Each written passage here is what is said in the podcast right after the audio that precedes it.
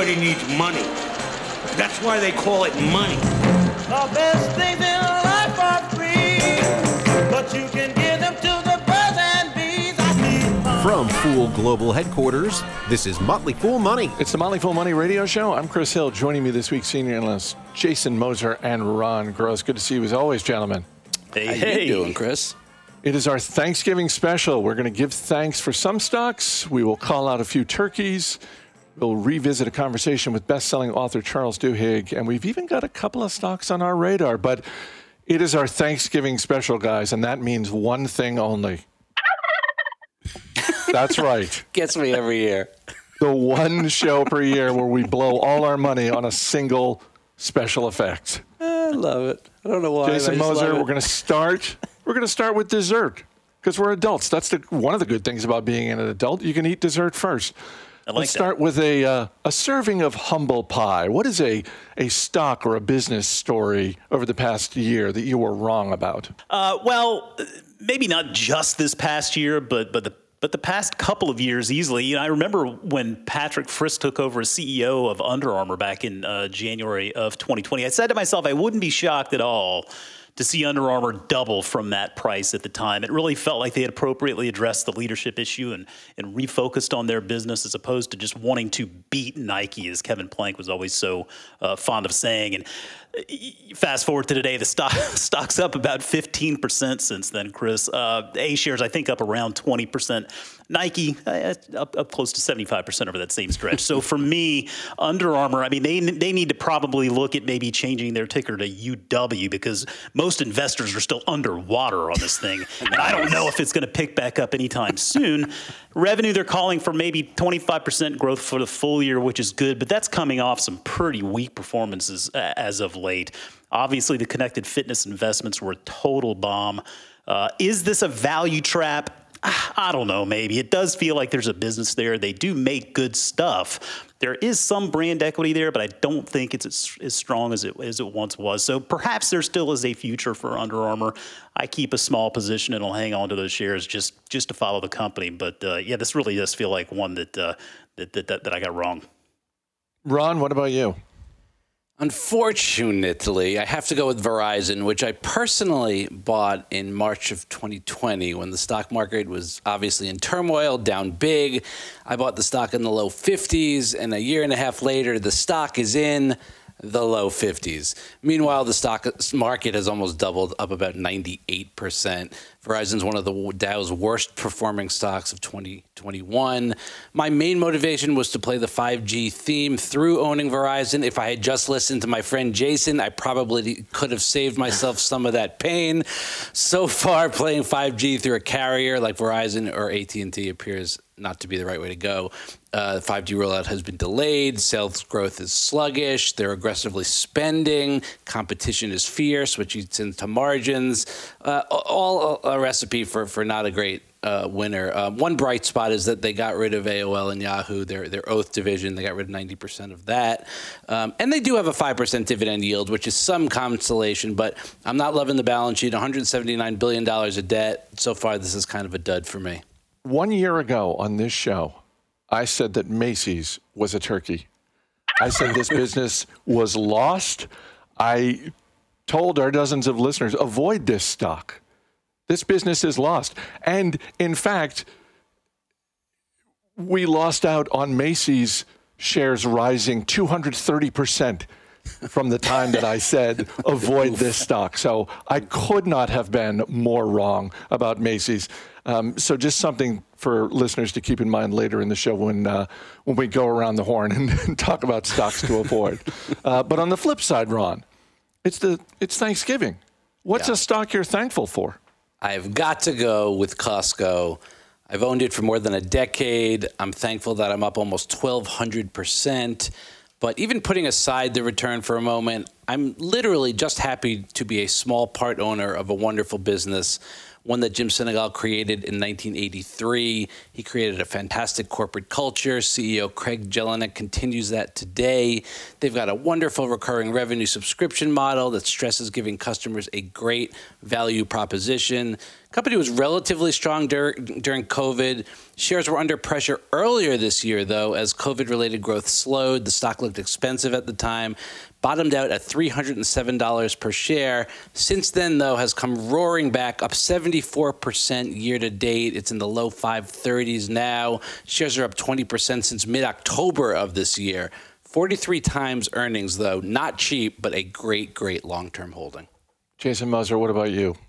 Well, I haven't owned this company for a decade like Ron, but I, I do uh, I do have an affinity towards the trade desk. I'm very thankful for the trade desk. I have owned uh, those shares for close to three years now. It's had a good year. Stock is up about 28% this year, but up 770% over the last three years. So I, could buy a couple of turkeys with that, Chris. Uh, but if you remember, the trade desk it provides a demand side platform that its customers use to purchase advertising space and it really is playing into that connected TV uh, tailwind. This is something that, uh, w- when you think about these subscription services and these video on demand services that are supported by advertising, uh, those are growing by leaps and bounds all over the world. And, and, and, the trade desk is really playing into that market. In fact, recently at an event, Chief Revenue Officer there, Tim Sims, he was on a stage with, with brand leaders from companies like Anheuser-Busch, Volkswagen, and Colgate Palmolive, among others. And he, and he said there was an unprompted exchange where those advertisers said they believe that the majority of TV advertising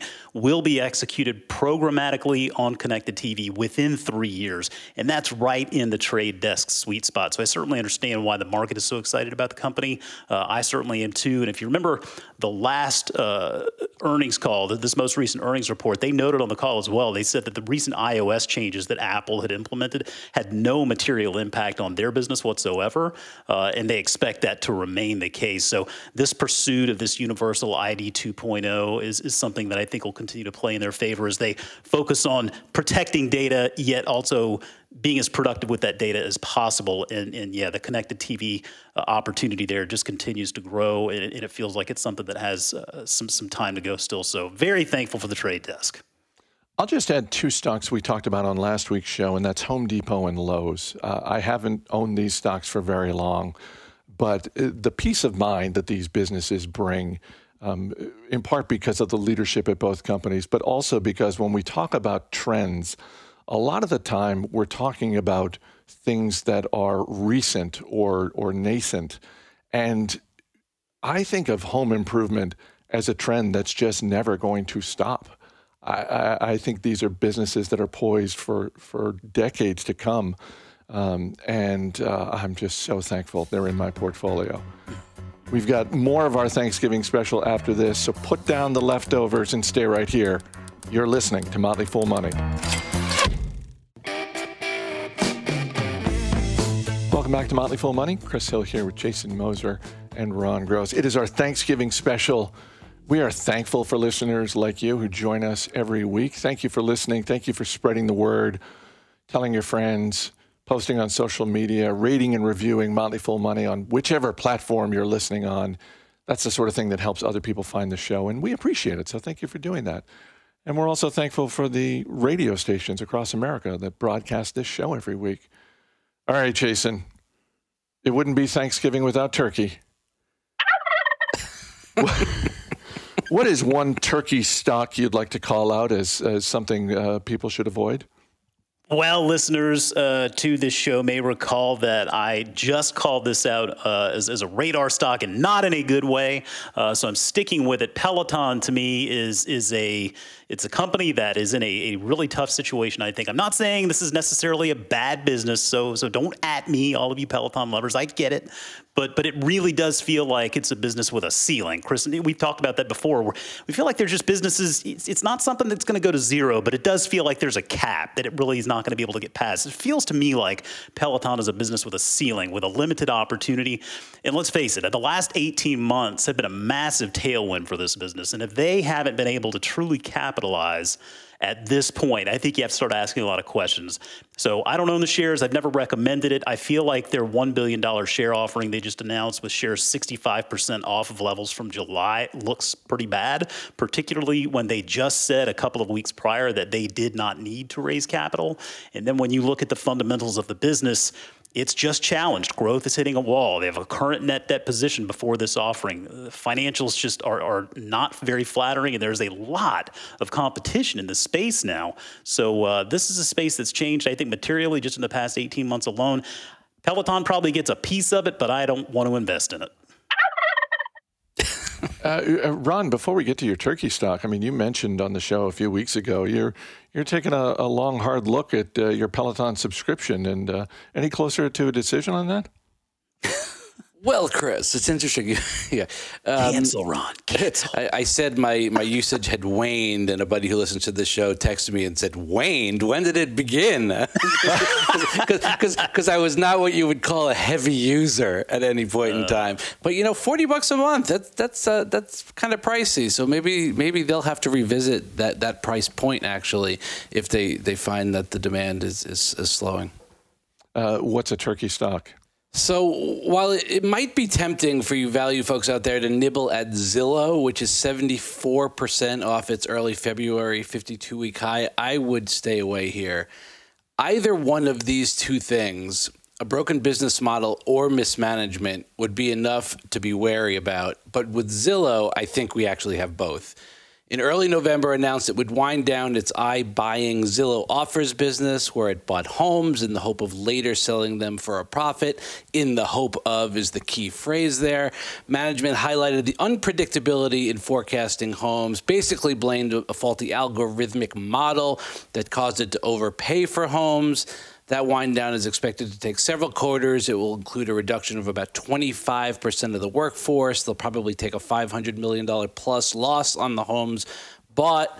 Some believe management misled investors, originally saying the business was suffering as a result of problems with material and labor capacity. Now we find out the business was actually fundamentally flawed. So lots of class action lawsuits pending. It'll be interesting to watch those. iBuying was supposed to be the future of Zillow they'll now move forward with their legacy ad business. That just does not excite me, that business, and it never has. I'm still hung up on the use of the word hope. I just feel like if, if, if you've if you've got a business plan and the word hope appears a bunch of times, ooh, that's that's not a business I want to be a shareholder of. Yeah.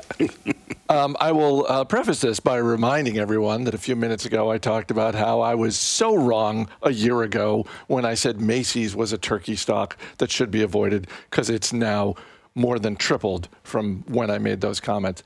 Having said that, I look at Avis Budget Group, shares up 700% year to date. Keep in mind, this is a stock that is nearly $300 a share. And in the five years before this one, it never got above 50. Uh, Ron, what's the what's the opposite of a value play? Like uh, a Avis speculative one. Avis Budget Group looks like nuclear waste to me. Like I don't want to be anywhere near it. It's so terrifying. And uh, yeah, I, I just uh, there's nothing about that business at that stock price that gets me interested. I think that's fair. That business that business is going through a lot of changes, whether it's the electric vehicles, Hertz, Avis, you know, Tesla, everybody getting in, everybody getting out. It's it's tough to make a call there. It is going to be interesting to. I mean, in all seriousness, it is going to be interesting to see what happens, not just with that stock price, but also just with the business of rental cars, which you know, one of the uh, big stories of the year, certainly, uh, maybe the biggest story in the travel industry is the spike in rates and how uh, people who are actually traveling and looking to rent cars are running into situations where you know they can get a, a wheelbarrow for $300 a day and that's it. Uh, something we added a few years ago to this show a little thing i like, like to call not at the table please you know because you get together with your family your extended family and there are some topics you just don't really want to come up at the table. And this is a business and investing show. And so, Jason, what, what is a business or investing topic that you're really hoping doesn't come up this holiday season? Well, Chris, I we we've talked a lot about this over the last several months, and it's something I'm sure we'll continue to talk about over the over the coming months as well. But inflation, to me, is something that ultimately just devolves into political uh, argument. And, and, and, I feel like with the family around the table, you know, I, I don't want to talk about inflation. Listen, I just stroked the check, uh, figuratively speaking, for 75 bucks for a turkey the other day. I mean, it wasn't that expensive last year, I can tell you that. So, yes, there's inflation. I get it. I mean, according to recent data from the U.S. News and World Report, over the past 12 months, furniture costs are up 11.2%. That's the most since 1951. The cost of shoes rose half a percent in September, but have jumped 6.5% over the last year. Children's shoes are up almost 12%. The cost of a meal at a full service restaurant has jumped 5.2% in the last year, and gas prices up more than 42% compared with a year ago. So there's your inflation data, folks. Enjoy it. Just don't talk about it at the table, please. Let's keep it civil. Uh, er, er, Ron, uh, I was saying to Jason the other day, uh, I, I, feel like I, I, dodged a bullet uh, with this one because um, the topic that I didn't want to talk about um, was who's going to be the chairman of the Federal Reserve. And so earlier in the week, well, well. okay, comes the news. President Biden uh, nominates Jay Powell for another term, and I, I just, I could only see that news in selfish terms. I just thought, oh, good, this isn't going to come up this holiday season because I know as an investor, I've never bought or sold a stock based on who's in charge of the Federal Reserve. I know it's an important job. I know it's important to have someone smart and experienced and qualified and thoughtful and all those things. But never once as a stock investor have I actually made a decision based on who's running the Federal Reserve. So I, I, I think I got lucky this year. But what's a that's fair. What's a topic for you that you just don't want to hear about? I have to go with meme stocks, and you know I'm I'm just fatigued. We got to move on. Uh, if you want, you can throw in Reddit and Robinhood uh, in there. You can club them all together if you want. It doesn't matter to me. It's not that these aren't important issues, and they're actually kind of interesting. It's just that I've had enough for a while, and, and I just don't want to mix my turkey and stuffing with speculation and manipulation and things that are arguably bad for the smooth functioning of the stock market. So you know, while Chris, you're, you're here with me, I fully admit to having benefited from the craze when my Bed Bath stock shot up.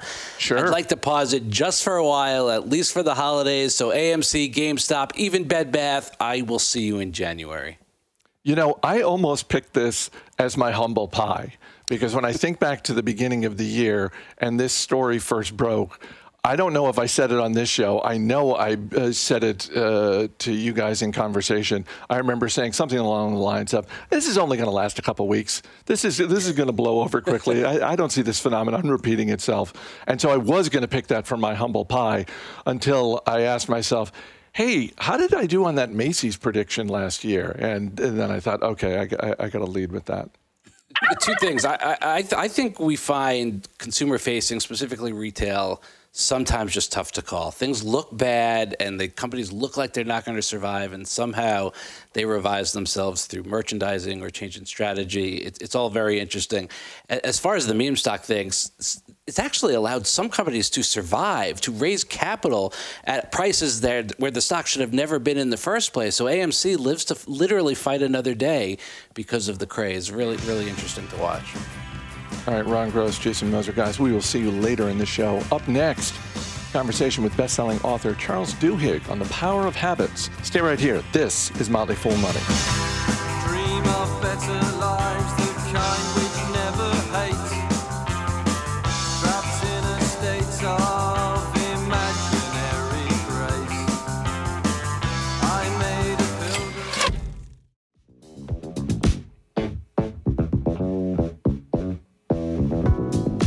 Welcome back to Motley Fool Money. I'm Chris Hill.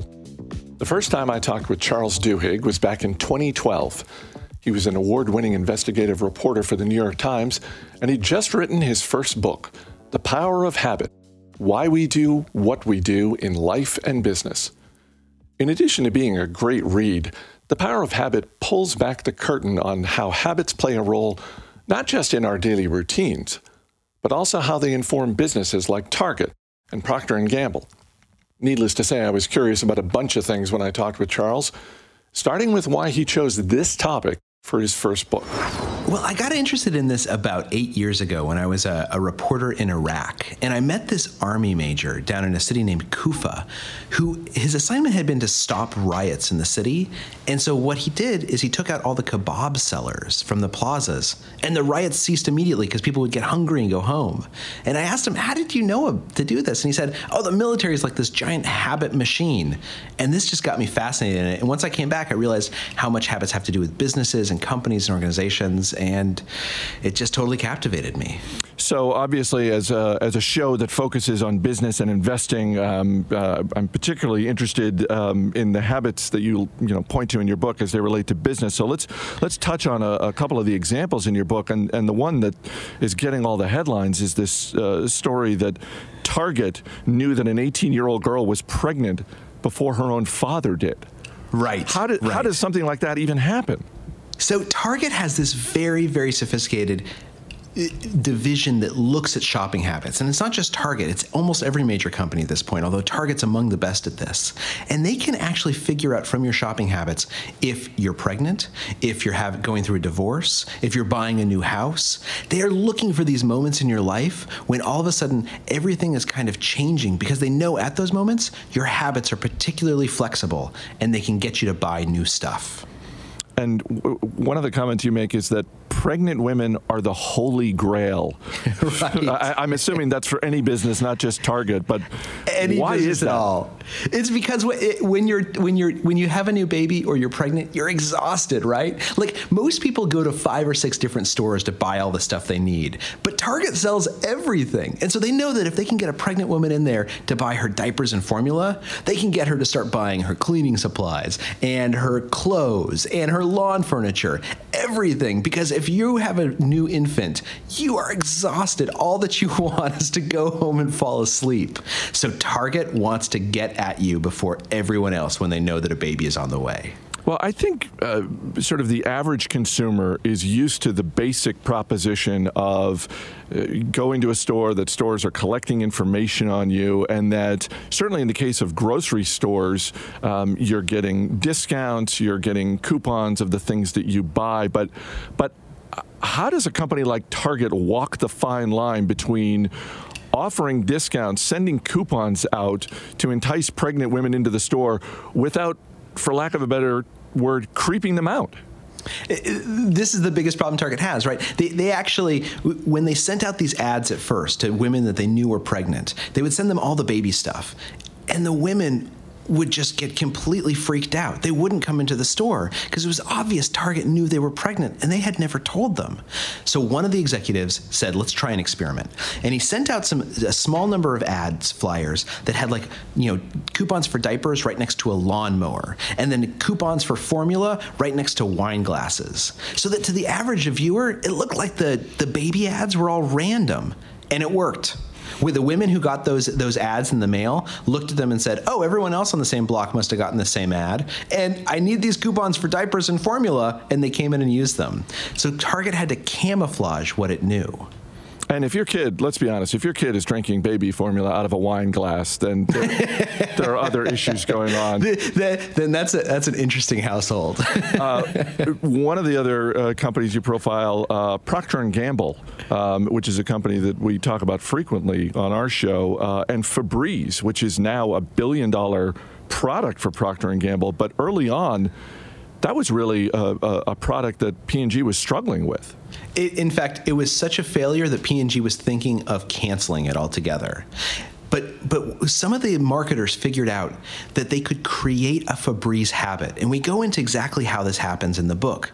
They piggybacked on existing cleaning habits, and by doing so, they suddenly got mainly housewives who buy Febreze to start using this stuff by adding more perfume into the formula, so that at the end of a cleaning ritual, someone would look at a clean carpet or a freshly made bed and spray Febreze to make things smell as good as they looked, and all of a sudden Febreze went from a huge flop into selling $200 million worth of product in its first year, and it's now a billion dollars a year. It's one of the biggest products in Febreze in Procter & Gamble's uh, arsenal. Uh, one of the other products, uh, which frankly I wasn't even aware was still being made, is Pepsodent. Um, and, right. and, and, the reason I, I thought that is because it's no longer sold here in the United States. Um, how did Pepsodent revolutionize the world of toothpaste? So, a hundred years ago, almost no one in the United States brushed their teeth. It was basically something that like rich people did once a week, and it was such a. It was such a big deal. It was kind of a status thing, right? And it was such a big deal that in World War I, when they were recruiting troops, the military actually said that dental hygiene was a national security risk because so many soldiers had rotting teeth. And nobody could solve this problem until this marketer named Claude C. Hopkins, who's totally forgotten today but was kind of famous 100 years ago, until he decided that he was going to take on Pepsodent in exchange for a bunch of stock in the company. And what he did was he created a habit around it. He created every habit has three parts there's a cue, a routine, and a reward. He, he found this cue, the film on people's teeth, right? If you run your tongue over your teeth, you feel that film. Nobody had ever minded it before, but Hopkins taught people that's bad. If you feel that, you got to brush your teeth. But most importantly, he delivered a reward. In Pepsodent were these chemicals that made people's gums tingle. And it's probably still true today, right? When you brush your teeth, I'm sure your, t- your gums and tongue tingle afterwards. Oh, sure. Once a week when I brush my teeth. right, exactly. Whether your teeth need it or not, right. once a week. That reward revolutionized toothpaste and it revolutionized toothbrushing because suddenly people started feeling like their mouth wasn't clean if they didn't have tingling gums when they walked out the door or went to bed. And that made it a habit. That was enough of a reward to spur this daily pattern of behavior. And in fact, right even today, toothpaste companies add a chemical to make your gums tingle that have nothing to do with cleaning your teeth. It's just to create a daily habit. You're listening to Motley Fool Money, talking with Charles Duhigg, author of the new book, The Power of Habit Why We Do What We Do in Life and Business. Um, there are other companies that are trying to sort of tap into that uh, that tingly feeling that that Pepsodent did. Um, uh, and one of the things you write about is sunscreen. How um, we aren't using. I, am certainly a, a, pale Irish guy like me is certainly not using enough sunscreen on a daily basis as I should be. Um, am I just missing the tingle? That's exactly it. There's no reward for sunscreen. So when you think about it, it's crazy that everyone brushes their teeth. No one dies from having unclean teeth.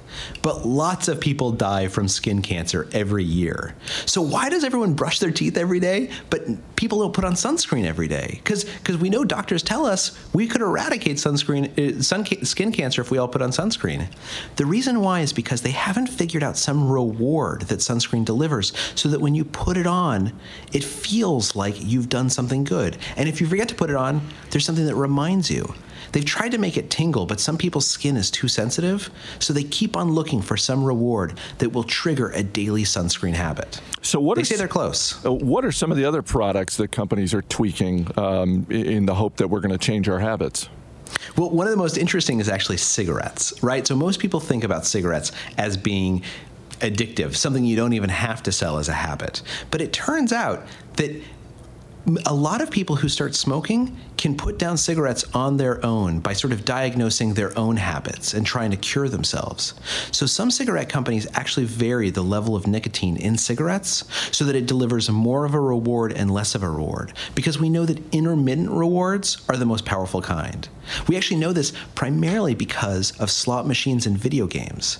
The video game industry has been overhauled by the science of habit formation.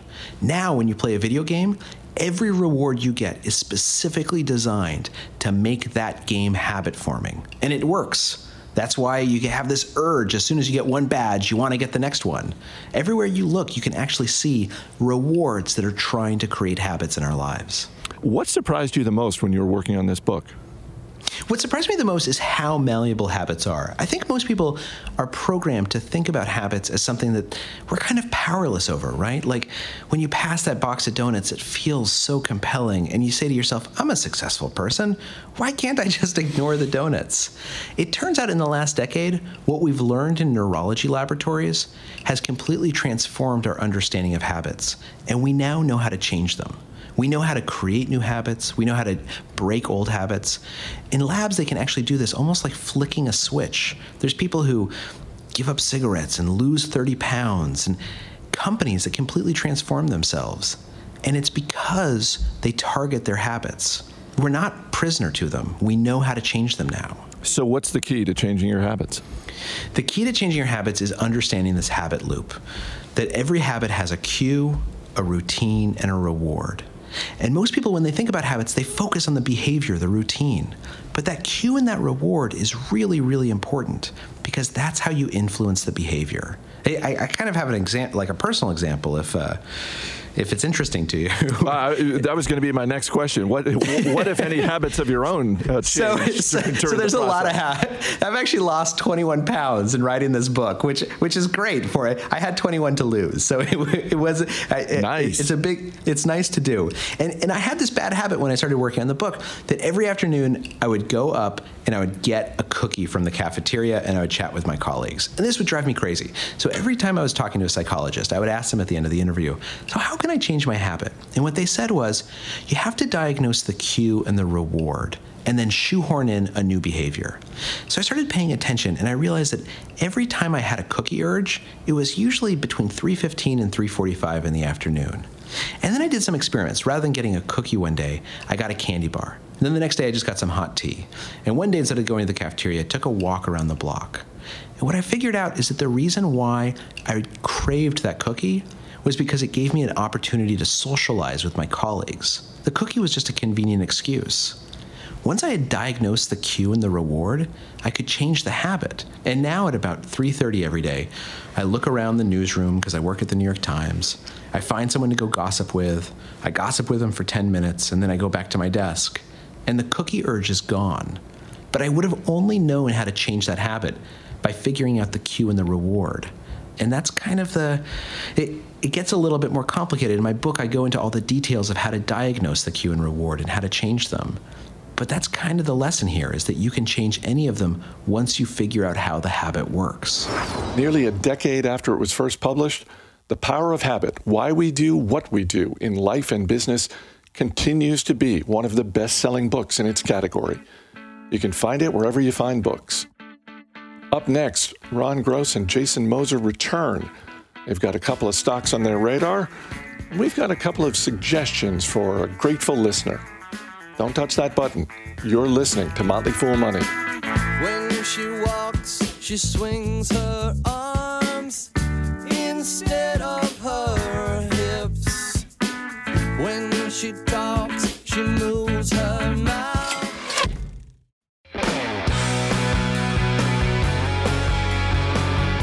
As always, people on the program may have interest in the stocks they talk about, and the Motley Fool may have formal recommendations for or against, so don't buy or sell stocks based solely on what you hear.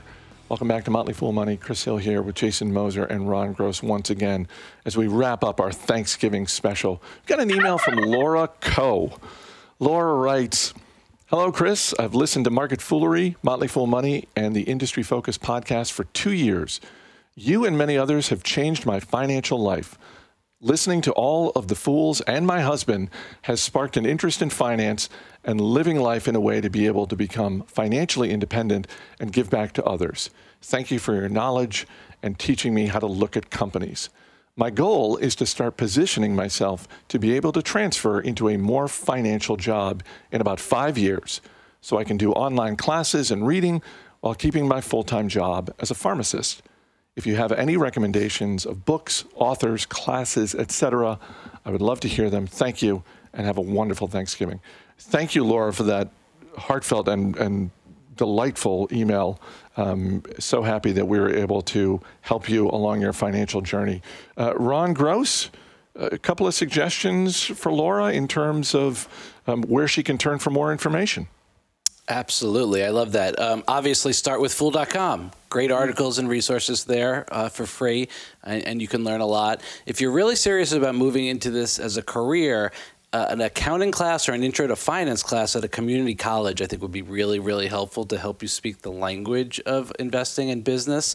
Um, a company called Udemy has a 13 hour online investing course. I admittedly have not taken it. I don't know that much about it, so buyer beware, but you might want to check that out. And then, as far as books, we always recommend Peter Lynch's One Up on Wall Street as a great place to start. There's a series of books called The Little Books. You can start with The Little Book That Beats the Market, Little Book of Common Sense Investing, and The Little Book of Valuation of, of three um, great resources to, to get you on your way. Jason Moser, you got anything to add? Yeah, I think those are all really great resources Ron mentioned. Uh, fully agree, fool.com. I mean, that's a place where I uh, frequented back in the day when I was really uh, making my, my transition uh, professionally. So I, I feel like um, beyond that, uh, Google is your buddy. I think Investopedia is a great uh, resource for learning more of the terminology, and, and, it has very uh, easy to understand definitions and examples. So, so check out Investopedia when you can. And then I think just from a business perspective, I, it's always really helpful to read through what these companies are publishing. So, so their their actual SEC filings, the 10Ks, or if you find Investor Day presentations where you can get a hold of either uh, transcripts or slide presentations. Typically, you can just Google the name of a company and then followed by investor relations. Uh, that'll give you a wealth of, of, knowledge on any of these given companies uh, that we cover here on the show. Um, I think you couple all of that with what Ron said there, and you put yourself in a pretty good spot. All right, let's get to the stocks on our radar. Our man behind the turkey sound effect, Dan Boyd, is going to hit you with a question. Ron Gross, you're up first. What are you looking at this week? I'm afraid I'm not going to be invited to Jason's Thanksgiving table because I'm looking at something a little different today, born out of some thinking I've been doing for my, for my own portfolio. I'm a little light on investments that would do well in an inflationary environment. Stocks in general should do pretty well, but some sectors will do better than others. And I have almost no allocation to energy in my portfolio, which may be a mistake here. Certainly has been a miss so far in 2021. Very hot sector. Uh, I could go with some individual companies. We've got a great energy insider service at the Motley Fool, but I'm going to look for some diversification through an ETF, and I'm looking at the Energy Select Sector SPDR Fund XLE. XLE. With XLE, you get the big boys, you get Exxon and Chevron, you get Kinder Morgan, Phillips 66, Williams companies, a total of 21 companies in all. Truth be told, I wish the allocation to Exxon was a little less here, so I'll probably still dig in a bit to see if any alternatives look better to me, but energy is where I'm looking. Dan, question about the Energy Select Sector SPDR Fund? Oh, I'm sorry, Chris. Uh, I, I, was Ron talking. I was watching some paint dry. Uh, it was a lot more interesting than what was going on on this show in the last I get 30 no seconds. No respect. None.